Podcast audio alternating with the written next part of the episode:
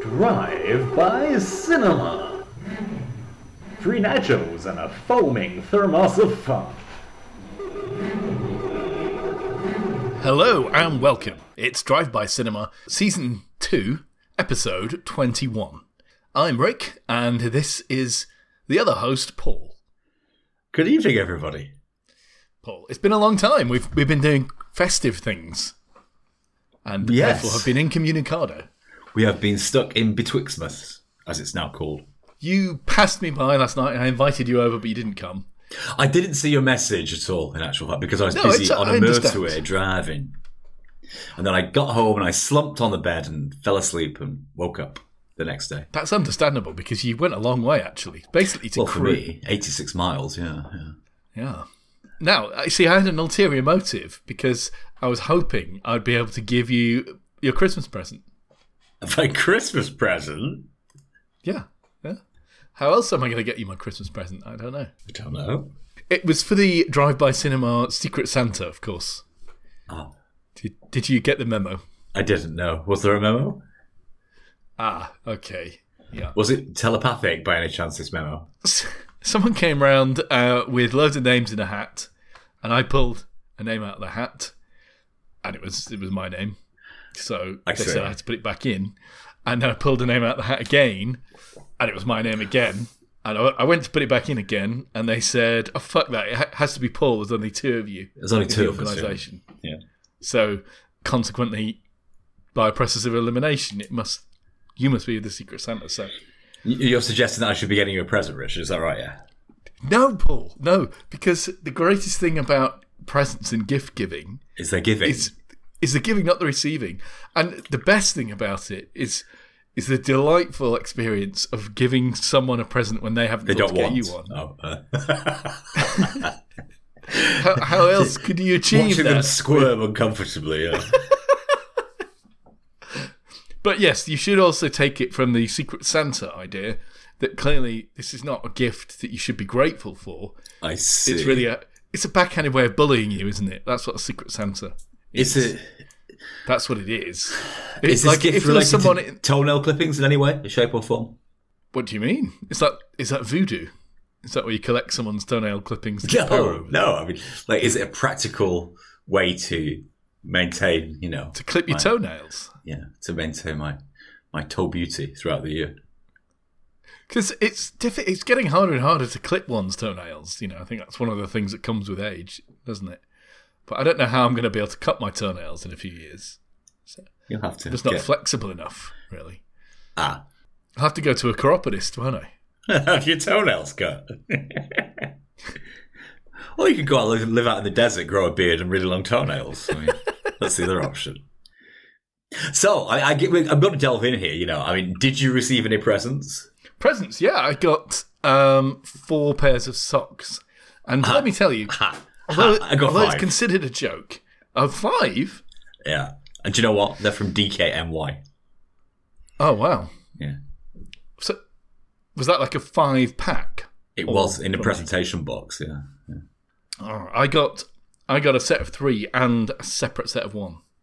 Wow. Which is so it's two sock presents, two separate sock presents. Were any of them themed in a comic way? One of them, yes, one of them has got Manchester theming on it, like bees and stuff like that. Boddington's Brewery, it's, you know. Oh, kind that's of quite thing. So- nice. But I don't mind socks. I think socks are a good Christmas present because I don't want to have to go buy socks. Who wants to do that? There's no no joy in buying socks, is there? But what else did I get? Oh, I got a forty pound gift card, which I was very, very pleased about. That's pretty heavy. Yep. You see, you can't beat that, Which- can you? Which shop is that for? We should give Marks and. Spencer's a little bit disappointing, but but nonetheless, forty Oh. quid. You can't knock it, can you?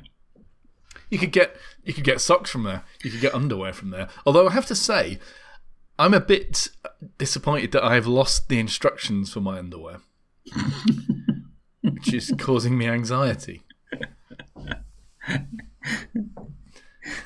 Men's underwear has become more sophisticated these days. I'm sorry, I really didn't get this memo. I don't know how it's become more sophisticated, Richard. In the olden days, it was boxer shorts, which might have a fly opening with Yeah. sometimes a button. That's right, yeah. I never enjoyed those You d- never enjoyed what boxes, loose boxes. boxes, boxes, the silk ones. because they have no stretch, and so you know there's a level Mm-hmm. of quantum entanglement with your leg that can happen Mm-hmm. with your little potato sack. And then, of course, you've got the very traditional Y front. Oh, do they still exist? Well, I think so. But the way that they work is on the front there's this upside down Y shaped seam, and one of those oblique seams ha- has got a slash through the material that goes into in, in the interior of the Y front. And the idea, I think, is that Like an if you entrance want gate. to, it is. So I think you're supposed to thread your your little gentleman through that upward facing slit in order to allow you to urinate without taking your pants off completely. But I don't know I don't know that any man would ever thread upwards in that direction through a pair of Y fronts. I've certainly never I done think it. you have to hoist it always- over the hoist it over the waistband. Yeah. Exactly, you just pull the waistband down, which is heavily elasticated anyway. It's not a problem. Uh, so it's an unnecessary design. I don't know who designed the Y front. It seems like a guy who's never urinated. But haven't we all sort of defaulted towards jockey these days? The sort of tight boxer. The Yeah, support, and of course, the support giving boxer. Support, exactly, exactly. But modern, modern, sophisticated men's underwear of the kind that you get on Kickstarter and that advertise on podcasts and things. Not Yeah. this podcast, but they've designed men's underwear that has multiple special pouches. And I think the theory here is Oh, you separate when you just You exactly separates out your meat. don't put your eggs in one basket. Yeah, and they don't want skin on skin and all that sweatiness. Oh, the chafing. and they don't want things flopping around and chafing. Yeah, quite so. Yeah. So these days you can get underwear with a special kind of lined pouch for one, and another separate area for for the other bit. Richard, the uh, did you is- receive any underwear for, for Christmas? I, No, this I had to buy this for myself because I don't. I was thinking, think I what, had what's kind of- your sudden enthusiasm for, for, for men's underwear? It's just got advertised at me and successfully so. Oh, you know. oh, okay. I- I oh, so you, you tried out the new stuff? Exactly, but I've lost the instructions. So, and you may think it would seem obvious, but it's Yeah. not obvious when you're presented with certain holes and flaps as to which bit goes where. You know, you have to, you know, uh, you know, do I It, put the both holes through the holes? tastefully decorated out like an elephant's trunk and ears? Or- no, That would be helpful, wouldn't it? I suppose. I suppose And it would, yeah. But the weird thing is when you're wearing them, blind dates. when you're wearing these pants, because your equipment is through a little hole, it feels a bit like it's sticking out of the front of your clothing. All the time. That's, I see. That's the yeah. sensation that you get. So you have to oh, keep Oh, it's like skinny dipping. It's like you're skinny dipping through life. Wow. Socks and underwear. There you go. That's Christmas presents for me. You know, but to myself, one of them, of course. But I got some chocolate liqueurs that weren't really as good as Bailey's, but were artisanal. So I- I- you're going to get me started. artisanal. You're going to get me started on how Gordon's gin is better than. Uh, no, I, I better not say that because it'll just make our listeners angry. well, we're not sponsored by any of these brands, so No. I don't know why we're giving them airtime. Any other corrections, Paul? Well, we've got to draw something from Discord, our Discord server, which everyone is welcome to join. Yes. Because Pete and Jolien did point out that we'd mentioned the story of Cinderella. Oh well, yes, yes. So I was, I was, I was, I wasn't taking part in this, but I did see it. But what on earth were we talking about Cinderella for, Rich? Could you just remind me? That's a great question. Ah, we don't know. Okay. I don't I don't remember when Cinderella came up, but you mentioned the glass slipper, and I said it was an inappropriate material for footwear. And Indeed. Yeah. um, Pete had mentioned that there are scholars who maybe think that it was a mistranslation or, you know, a, a, a- a a synonym or something for a phoneme, phononym or something for sinophone. uh, What do you call it? For um, uh, Synonym, I think. for I think a, like a fur slipper, which I think is means a vagina. Hello. which means the symbolism is very fucked up. But I think Pete was implying that it means Prince Charming is taking Cinderella's virginity. Deflowering. So, so what I liked about the conversation on Discord was was not the well. I did enjoy the debate about about uh, dubious Freudian ideas, but also the uh, the following idea that that uh, results from this that uh, we should defund all the humanities because of this. so, so yeah. And on that note, it's time for the music.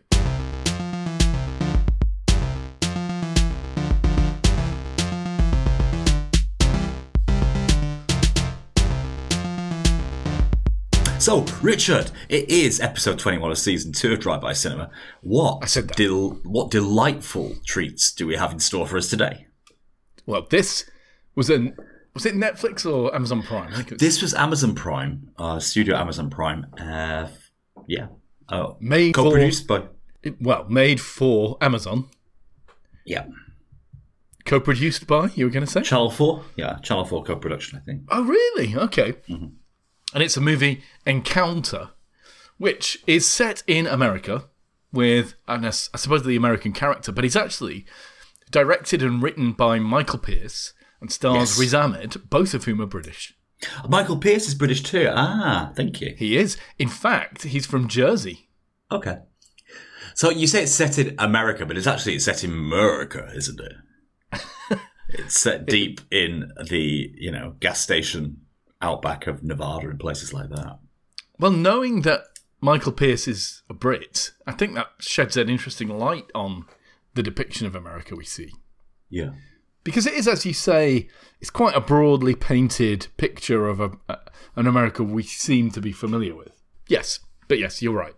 It's uh, gun loving gas stations, uh, motels, that kind of Tumbleweed. yeah. Oh, yeah. I don't really know where to begin. Where do we begin with this movie? Well, we begin At the beginning. We begin at the beginning because this movie purports to be the story of an alien invasion, doesn't it? Yes. And we see uh, something coming through space, I think, some light coming through space, a meteor shattering the atmosphere, and we see dust, this scintillating dust in the the night air is coming down and landing on the ground. We see bugs and organisms eating the dust. That's right, yeah. I think we see like bugs. Well, you see bugs all through this film. If you're an insectophobe, you're going to be a bit skeeved out by by bugs crawling out of every orifice and every every part of the building. Yes, You're saying it was just alien dust. I was under the impression it was alien bugs that had arrived. Hmm. Well, bug. When you people sometimes use bugs to mean microorganisms, don't they? But Yeah. my interpretation was you were seeing something carrying some form of alien life, microorganisms or something, and then insects were then eating it. I see. It was moving up the food chain kind of thing. Yeah. It, it felt a bit like Color Out of Space, you know, the Nicolas Cage Yes. Cthulhu one, where again a meteor brings the alien sort of presence to Earth, but not as an alien, not as creatures, but as sort of like an infection. Very appropriate these days. Yeah. Isn't it? Very That was my sense. But it doesn't matter really, does it? Because, spoiler alert, as we always do in this podcast, uh, it's not really aliens, is it? It's really It's not really. it's really Riz Ahmed going mad. It would be a stretch of the imagination to think that, yeah, it was actually aliens. In any case, that I mean, as they are at the moment, they're they're just inhabiting people's eyes, so he imagines, or wood lice. So it's not, it's not. I mean, it doesn't work as a as a, as, as a movie as an alien invasion does, and it doesn't try to. You know, we, I think within twenty or thirty minutes, we're, we're fairly clear that there ain't no alien invasion happening tonight. Yeah.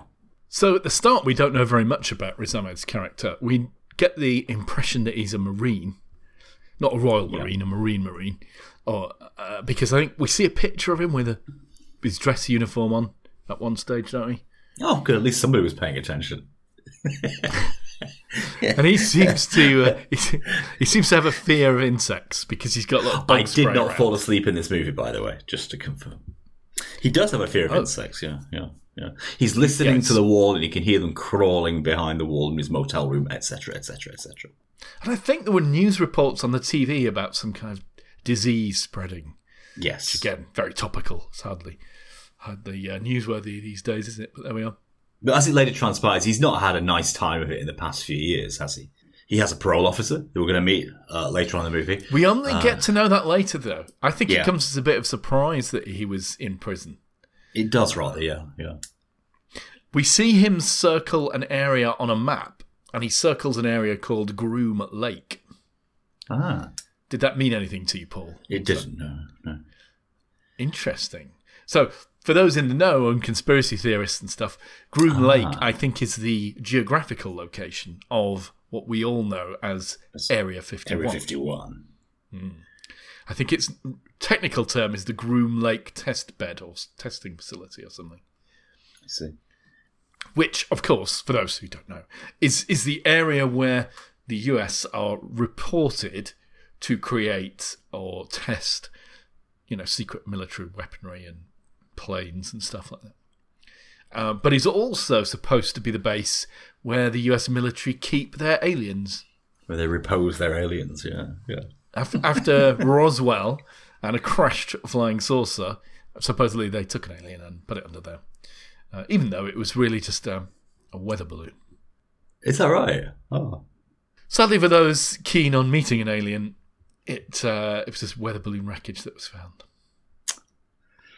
I suppose that all doesn't hopes of rule out an reuniting alien. my boyhood fantasies dashed with that knowledge. I mean, it could have been an alien that shot the weather balloon down, I guess, or crashed into the weather balloon, or maybe aliens pilot weather balloons. Dun, Perhaps dun, that's what happens. Still, uh, yeah. So I think we're given to understand that we've got some kind of mind control parasite going on because the footage at the beginning, they Yes. used some footage from nature documentaries, and Riz Ahmed actually his character it references this later on. He talks about talks- one in detail, doesn't he? Yeah, yeah. Yeah, and there are several. Quite that- interesting. Is that true, or was it just? No, that there are several really weird creatures that affect some kind of mind control. There's a wasp that lays its eggs in an ant, Oh yes, yes, yes, the, yes, yes, the, yes. the larva crawls into the ant's head and makes it go to the top of things so that the, the wasp can get out or something weird. There's That's a right. fungus that does the same thing. A fungus that can uh, infect the body of insects and ants. I think again get the short end of the straw here.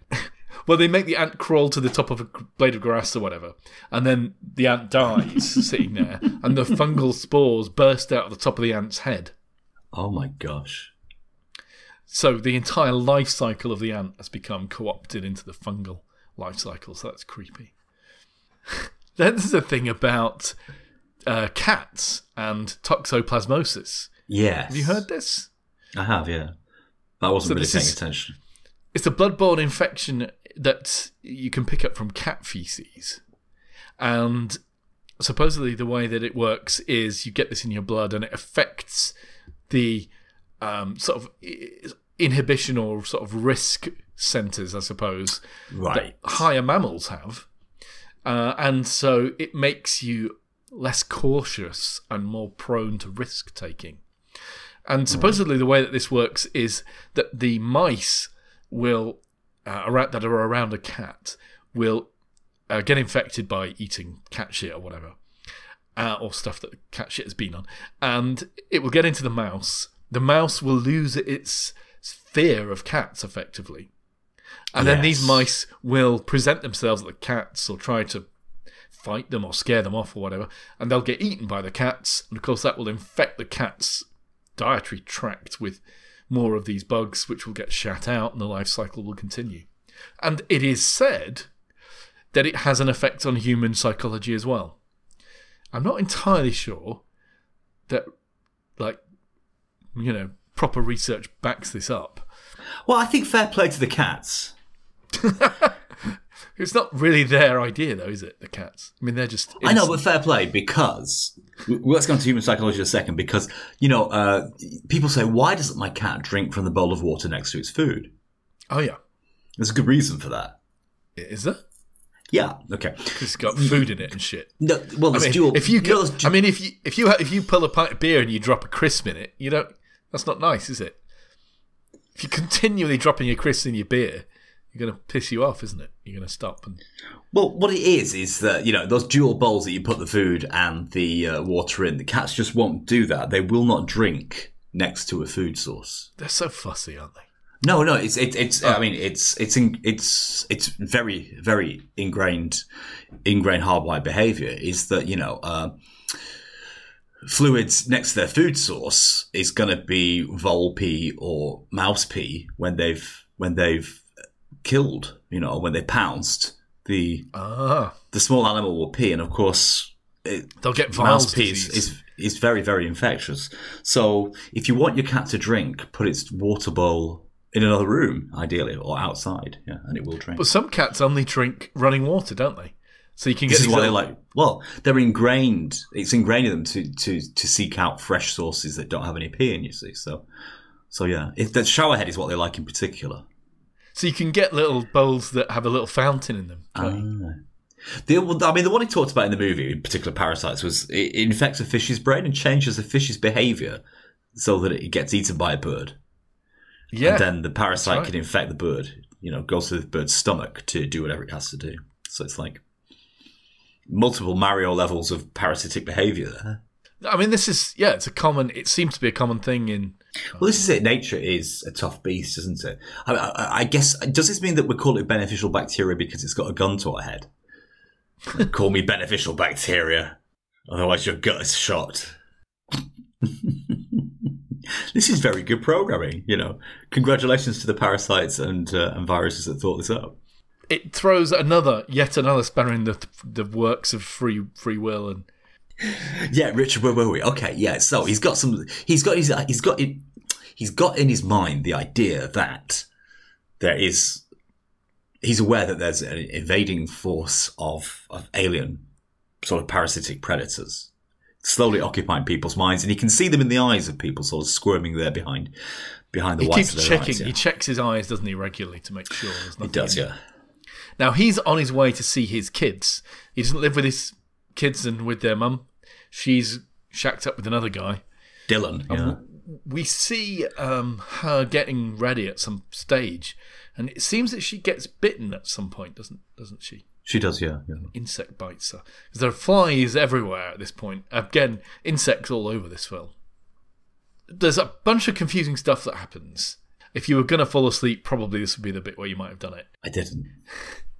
And you see uh, imagery. Can't say that for every film we've watched this week.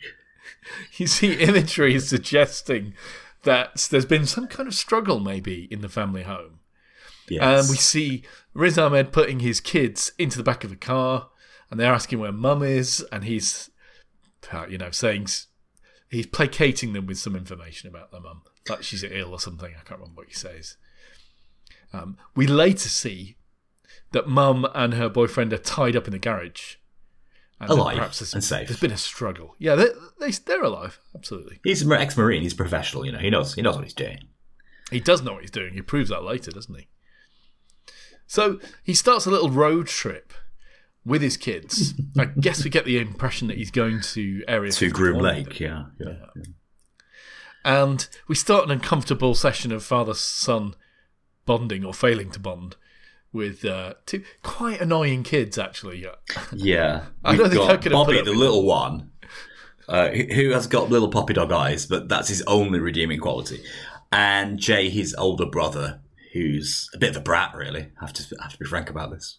At one point, Riz Ahmed says to the older son, Jay, he says, Have you got hair around your pecker yet? Oh, that's highly inappropriate. I didn't notice that.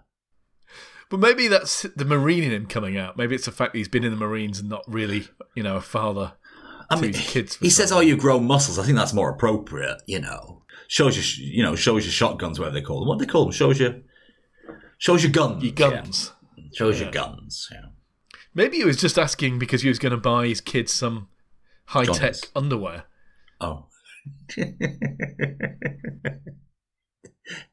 Anyway, as they're driving on their road trip, a cop decides to pull them over. Sorry, can we just talk about something inappropriate for, for a little bit longer? Oh my god. Did you have any friends at that age Oh god. when changes were occurring? Like, mine sort of grew with me. You know, it, it was a relatively gradual sort of ascension to manhood. But did you have any friends who's just like popped to a different size suddenly? and they were like four foot eleven Yeah. with just a gigantic monster between their legs. I honestly, And they and they just don't, you know, mum had to buy them really baggy pants, but still, it wasn't enough to contain it, kind of thing. It's just awful, isn't it, to be in that situation? Like it didn't happen to me, but I, I had two friends who were like that, and it's like, I can honestly say I did not find myself in that situation. No, there was a, there was one kid at school who was a swimmer, like you, I think probably. But he was he was a mm-hmm. very keen swimmer, and he had like an amazingly toned body, considering you know everyone else. well, they do swimmers, yeah, they're like three percent fat, yeah. Yeah, he was ripped and had abs and stuff, so that was an unusual thing to You see. were, it's also a joke. You had a micro penis. for all I know. Yeah, cop stops them on the way. Well, he escapes the first cop, but the second cop, the second cop stops them. Yeah, Clearly, he's paranoid. yeah. Clearly, he's paranoid. I suppose we get that impression. This cop takes a dislike to Riz Ahmed, perhaps because of his ethnicity. Who knows? But Definitely. gets him to put both his arms on, hands on the back of the, the car, and he's going to search him, presumably, and cuff him. And at, at this point, Riz seems to think he can see in the cop's eyes the Squirming, telltale parasitic. squirming. Yeah. Those parasitic worms. And the, the cop's pulling his gun or his taser on him, I can't remember. But Taser, I think. I think he gets tasered, doesn't he, Riz? He does, yeah, yeah. But he recovers from it and he tackles the Knocks, cop. up, knocks him out him with out. a spade or something. I, hits him with something. I can't remember what he hits him with. Maybe the butt of his own gun. I'm not sure. The cop wakes up later in the road, having lost a tooth, um, having a nightmare. But so they escape and they carry on on their way. And it, at this point, I think there's a bit more father-son bonding. They talk about music. There's quite a lot of father-son bonding in open Nevada sort of desert with be- quite beautiful backdrops, a, a wonderful sense of space, a weird sense of edgy freedom. You know, He's asking them about the music that they like, and he's suggesting that they should get into heavy metal. And then he says Guns N' Roses, Aerosmith. Are they? Are they? Do they count as heavy metal? Guns N' Roses. they count as metal, but not heavy metal. They're not heavy. No. Yeah. But he's right. Uh, studies show that people that like heavy metal are among the happiest in the population. Oh, really? Not Yeah. the most intelligent. Uh, uh, excuse me. what? um, all that I think you have to assume the null hypothesis there, Richard, on that one. all that In the absence headbanging of any information cannot information. be good for you, can can it? Like uh, like heading balls and playing NFL. They're going to end up with, with brain damage, aren't they? True, Gary Lineker is worried about. Yeah. So, so yeah, there are some moments in the desert, and he's he's trying to get them on side, obviously, because I think he knows that they're going to be fleeing, not just aliens at some point. Uh, and I thought that was quite well portrayed. You know, the, the awkward his awkward attempts to connect with his kids and failing. You know, And at this point, one of his kids mentions that his mum had been being sick in the morning and having food cravings. Oh, and triggers his mind. well, he's been telling the kids all about alien invasion and the symptoms of it and stuff. And the kids were thinking, oh, yeah, right, she must be infected by this alien stuff because of these things. But he realizes it probably means that she's pregnant. And so he phones his parole officer because he needs her to go and check on her because he knows he's left her tied up in the in the garage, I guess. Ah, thank you for paying attention. that went over my head completely. So this, but this is the first time we realise or get a clue that he's been in prison. He speaks to his parole officer, uh, and she uh, obviously is trying to convince him to to come back because he's you know breaking the terms of his parole. And I think this is where we realise for the first time that he's crazy. But he's he's nuts, yeah.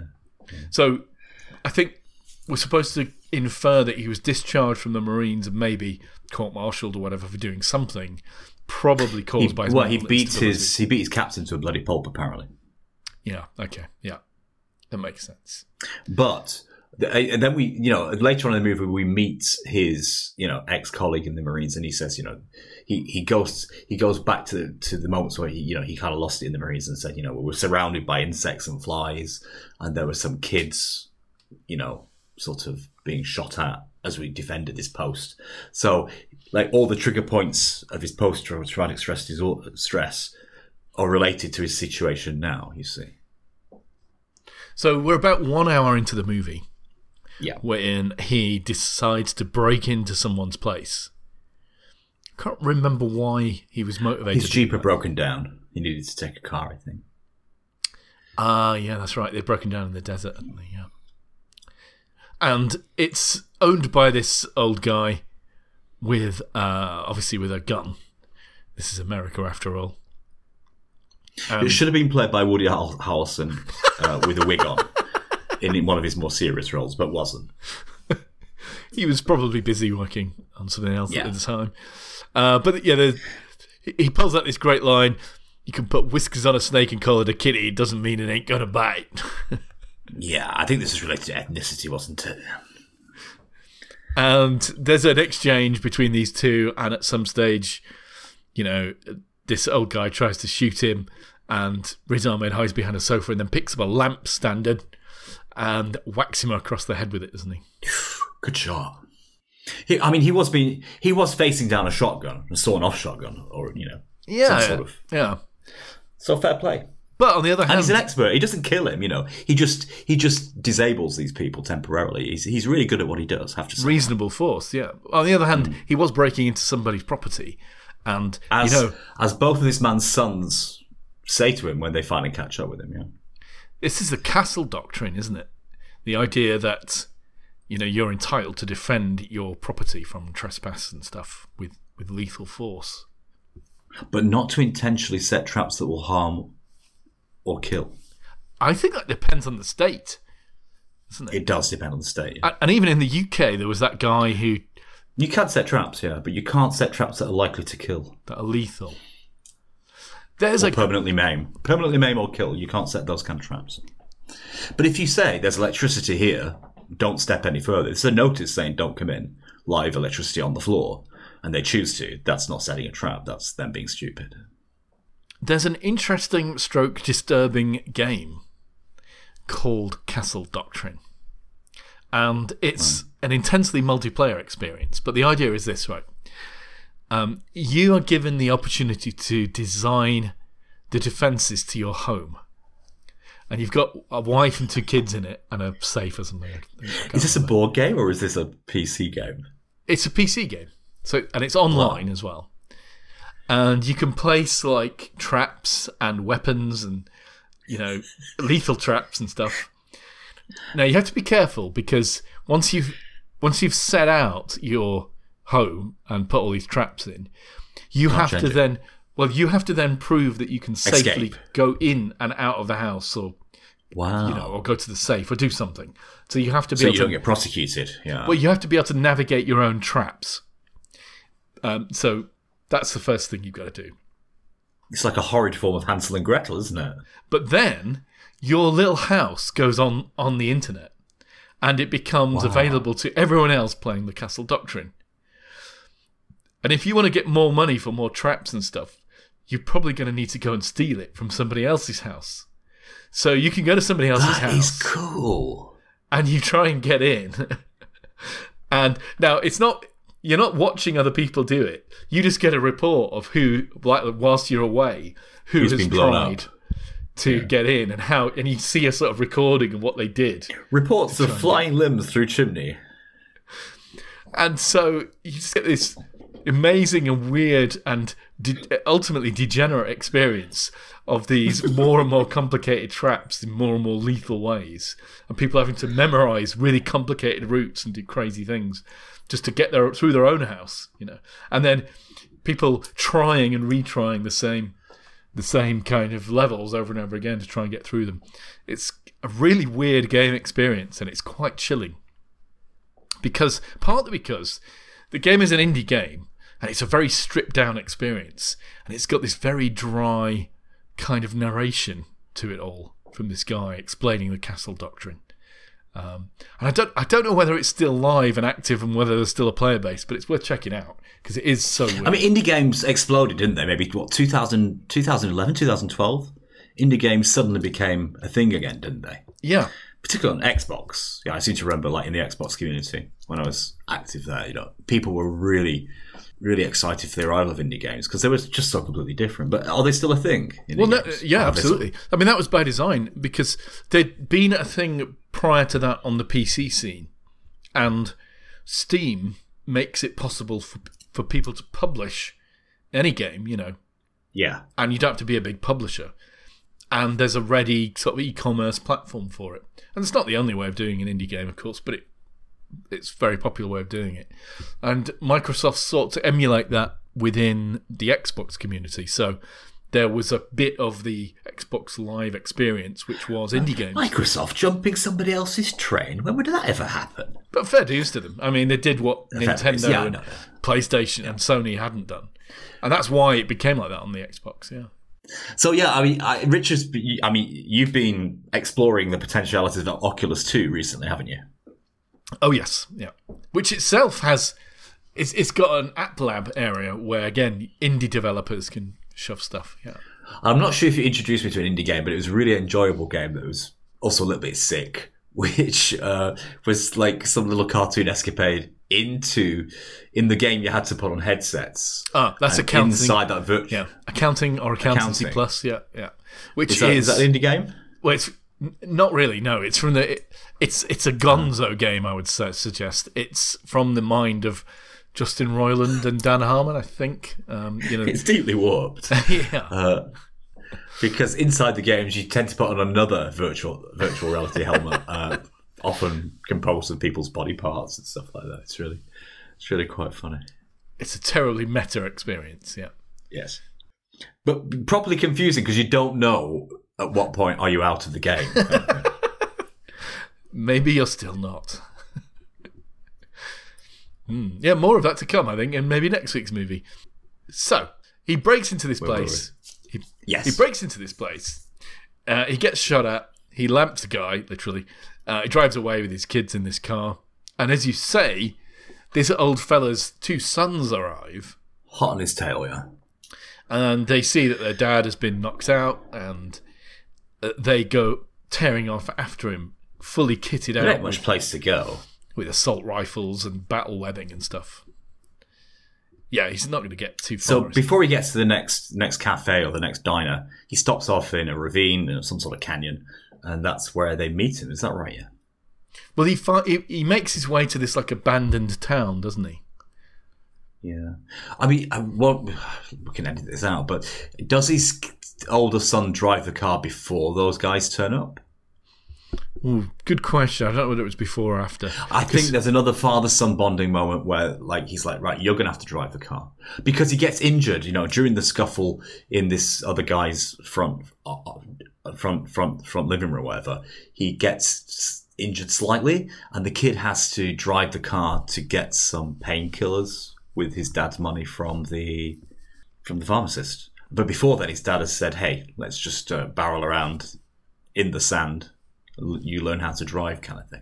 So that happens, and then I think the the, the guy's two sons catch up with him, and there's quite a big standoff.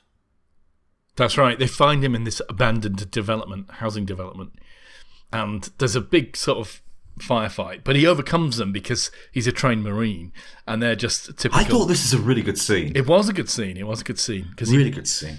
it's very tense, and he does a great job. I mean, it was Hollywood. It was nice and over the top, but it was still believable. You know, Yeah, it was really good. absolutely. Yeah, but, you know, again, it just it's one of those things about the American love of gun culture is I, I don't see them as a viable or credible way of defending yourself because uh, if you if you own a gun and you think you're going to be Yeah. protecting yourself from a criminal, you've either got to have it on you all the time, like with one loaded and ready to be shot, or the criminal's always going to get the jump on you, right? Because if I live if I live in a society where people routinely carry guns and I want to mug you, I've got to come at you with a gun, Have a gun. already le- Yeah. leveled at you. And at that point, it's too late for you. You know, if you go to draw, I'm going to shoot you. If you even have a gun, I might be more inclined to shoot you. You know, you, the safest thing you can do in a heavily armed society is not have a gun at all. Surely, there's no reason for anyone to shoot you. Just a waste of ammunition at that point, isn't it? So, Yeah, all we are saying is give peace a chance. I I, now I don't know whether it's here that he gets wounded or earlier by the shotgun blast, but I think they do use the word flesh wound, which is often used Right. in action and gunplay movies, isn't it? But because I mean, flesh is the thing that gets wounded.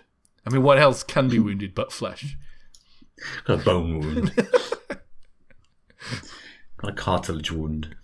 Which is flesh anyway, I guess. It is exactly that's it. The things that get wounded is are the flesh things. Wound is implied.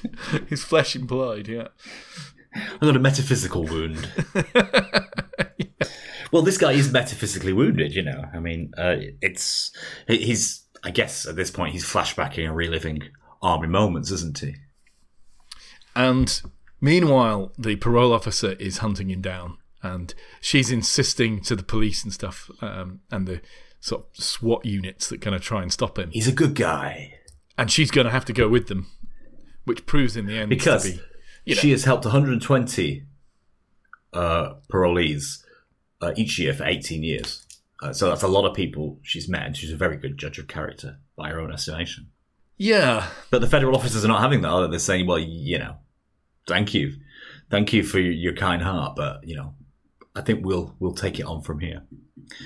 So, I mean, they're pretty fixed on shooting this guy to smithereens, aren't they? well, it's not going to end well for him, is it? He's a man of colour, and and he's acting crazy, and he's attacked a police officer, and he's tried to break into a guy's house and concussed him, and it looks like then he, he may have he may have injured. uh, What did he do to those two two guys? Did, he ran one over. He was a good shot. Yeah, he ran one over and he cracked his head, and then he shot the other guy in his Kevlar. Uh, yeah, that's right. Uh, but they both survived. Yeah. So he ties them up. And at this point, you know, the FBI agent's like, well, you, you do know what code we've got on this guy. She says, what? The parole officer, he, he says, uh, family annihilator. And then, you know, he gives the usual psychobabble about why this guy is on the edge and will do what he's going to do, which is presumably take out his own kids. So, so yeah, interesting conundrum we've got here, isn't it? Because it turns out, of course, as we mentioned near the start of the podcast, there are no aliens. There ain't no aliens. It's all in his head. He is delusional. He seems to suffer from delusional parasitosis, which is the delusion that you're covered with insects or that you're infested with. Well, maybe there's a paras- parasite playing with his mind. oh, you so you're you're back on the Ah. real aliens idea, are you? I am, yeah. Maybe I need to go see a doctor. Anyway, it becomes a duck shoot. You know, he's in a Nevada ravine and he's surrounded by cop cars and a, helico- a couple of helicopters. So there is essentially no escape at this point, is there? Well, they talk him down, don't they, eventually? And it's, I think, asserted at the end of the film that he gives himself up and he doesn't get shot. I think. He does, but not quite the end, yeah. So he puts the gun down, steps out of the car, hands up. But what about his older son? What does he do? Oh, his older son gets grabs the gun himself, doesn't he? Grabs the gun. He's convinced his father's going to be shot. He's not going to be shot, but how does a kid know that? And he goes out there, gun blazing, to face off the sheriff. He doesn't shoot. He just waves his gun menacing. doesn't shoot. He waves his gun. Okay. Now I'm thinking, oh god, yeah, we're going to have kiddie meat flying in the air, but it's Hollywood and it doesn't happen. And there we go. So it all ends okay, It seems when which I thought was yeah. something of an anticlimax. Ah. It's a low key movie, isn't it? It, it plays Mm-hmm. itself quite quietly, and yeah, in the end, it's really kind of, uh, as you say, it's sort of winds down at the end. But it leaves you, I think it's quite thoughtful, and it, it leaves open this question, you know, of the criminal responsibility of people who are who are crazy. I mean, there are Oh, okay. So that was that was your take on it. My, my, my takeaway was like, you know, are there parasitic aliens? so you know, I hadn't really, I hadn't really ditched that whole that whole plot device. Well, this is it. I like this movie Richard. because it, it purports to be an aliens movie, but it's not really. There's no supernatural alien stuff going on. It becomes play for today. It becomes yeah, it's, it's really about you know free will and mental illness, mental wellness, and responsibility, and you know all of that stuff. I, I think because there have been criminals, famous criminals, who have done things which have been caused by you know uh, brain conditions, mental conditions. You know, According to their defence lawyers. no, no, unequivocally, there was was it? I th- and I, I'm extemporizing a bit here, so these no doubtless be a subject to a future correction. But I'm sure there was a guy who went to the top of a university clock tower with a, with a rifle Yeah. and was sniping people, a mass killer. And I'm sure they discovered that he had a brain tumor, and it, everyone testified that his personality had changed over the course of the development of this tumor. And there's, I've heard another story about a guy who suddenly developed a really strong s- sort of uh, sexual deviancy. Like I think he was had paedophilic tendencies suddenly, and again it was discovered he had a brain tumor, and they removed it, and he went back to normal. Oh, wow. So you know these cases, and like this film, raise this question. You know, criminal behaviour. You know, people are very fond as well of saying of someone who's a killer, oh, you know, they're a psychopath. You know, something wrong with them. Well, if there is something wrong with them, can we really hold them responsible? If someone's behaviour is caused by a disease, we should surely be treating the disease, not putting the person in prison, right? Yeah, I, th- I think there's a. I, I think when this comes to ideas of criminality, there's a disconnect between the idea of insanity, which now is only a, a legal term, Criminal insanity. and well, insanity. I mean, I don't think insanity exists exists in in the psychiatric community anymore, does it? there are certainly mental But in any disorders case, that legal insanity is a very different thing to any kind of psychiatric insanity. Diminished responsibility is the is the legal angle that they're looking for, isn't it? Sure, yeah. I mean, but I mean, being depressed is not going to get you that that that legal that legal uh, as, uh, designation, is it? Is, is a problem.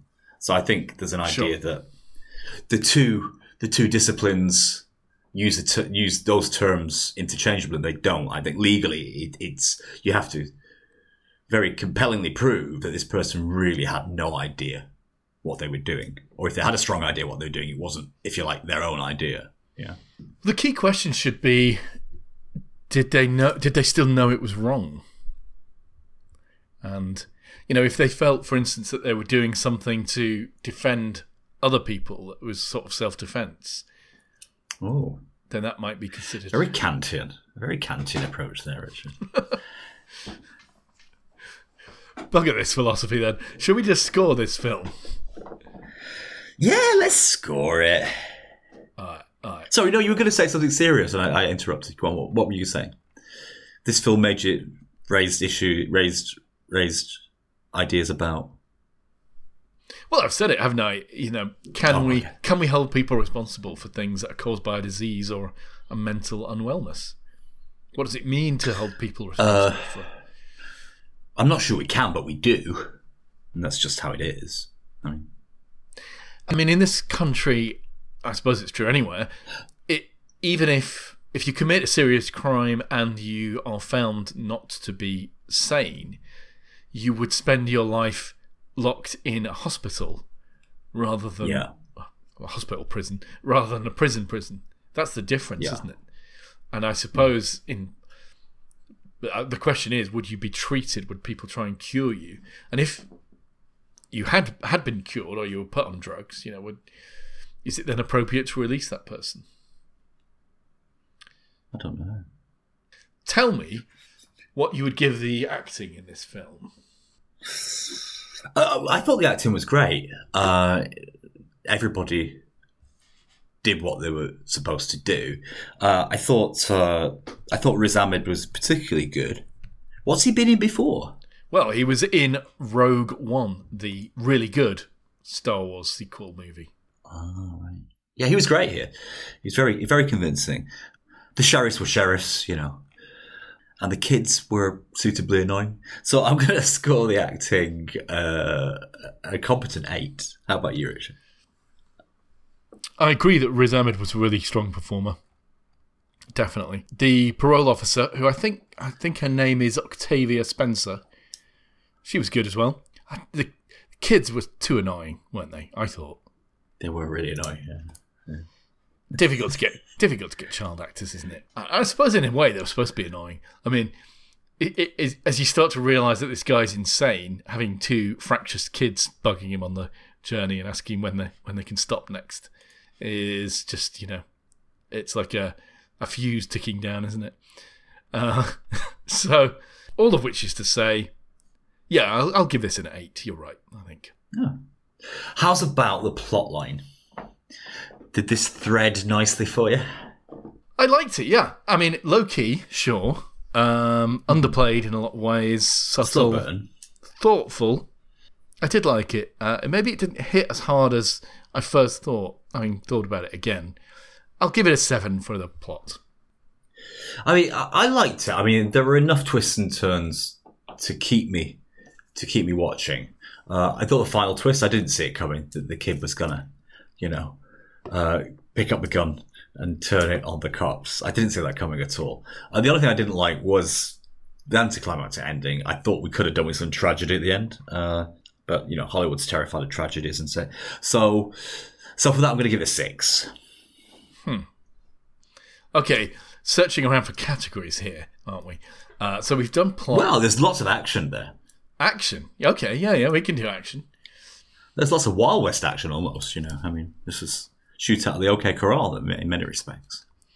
Yeah, I certainly like that bit. Uh, so, uh, and there were special effects as well in terms of showing all of those insects.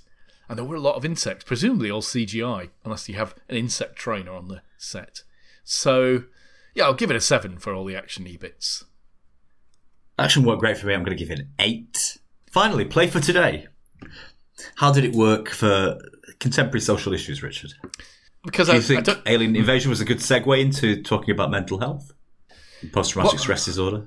What I would say about the mood and overall kind of, you know, ambience of the film is sometimes I think it could be a bit heavy handed. There was when he breaks into that old fella's house, the- lighting is subdued, it's quite dark, and people are in Yeah. silhouette.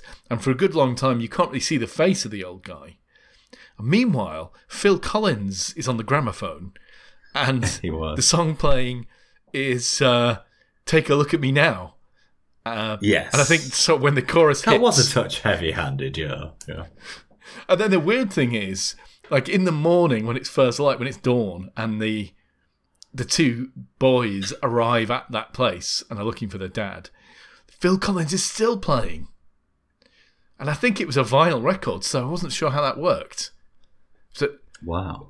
Or was it just an Some hour, of them do- less than half an hour from Some dawn? of them you can't do that sort of thing where it repeats. repeat play picks a- up on the gramophone. Okay, Yeah. well maybe then. Yeah, so there was some heavy, heavy, heavy-handed semiotics going on there. I mean, and this sort of stuff was really popular in the early '90s, wasn't it? I seem to remember that Steven Spielberg, even as a popular director, picked up on it. And you know, in Jurassic Park, there's all those kind of funny signs that point to what's going to happen next and that kind of thing. Uh, but I mean, he was playing with the idea in a jokey way.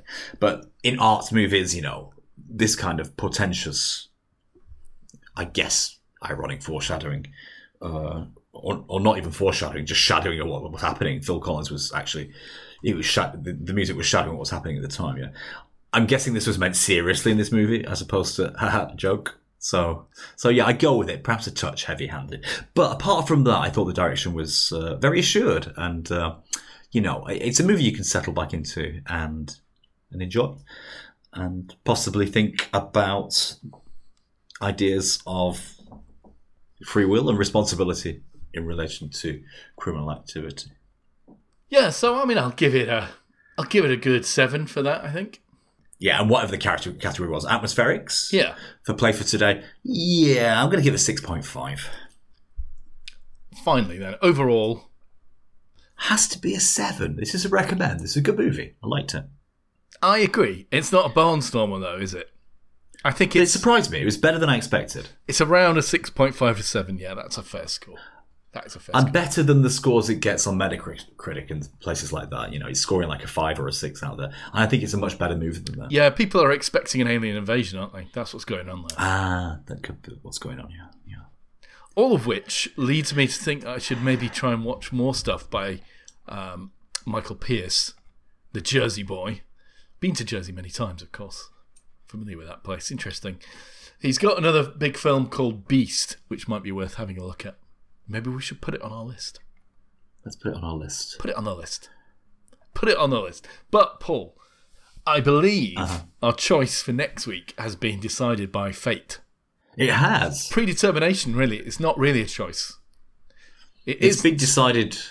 It isn't a red pill or blue pill situation. It's a red pill situation. Red pill situation. It is Matrix Resurrection. colon. Colon. Yes. R-E. Matrix colon R-E. Resurrections. Okay. Reimagined, refactored, reworked. It's the fourth outing in the Matrix. In the Matrix uh, franchise.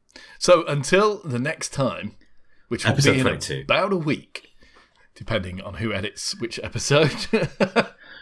hot foot down to hot foot down to your local movie. I assure you, it will be almost completely empty. Grab some popcorn. See what Keanu's up to these days.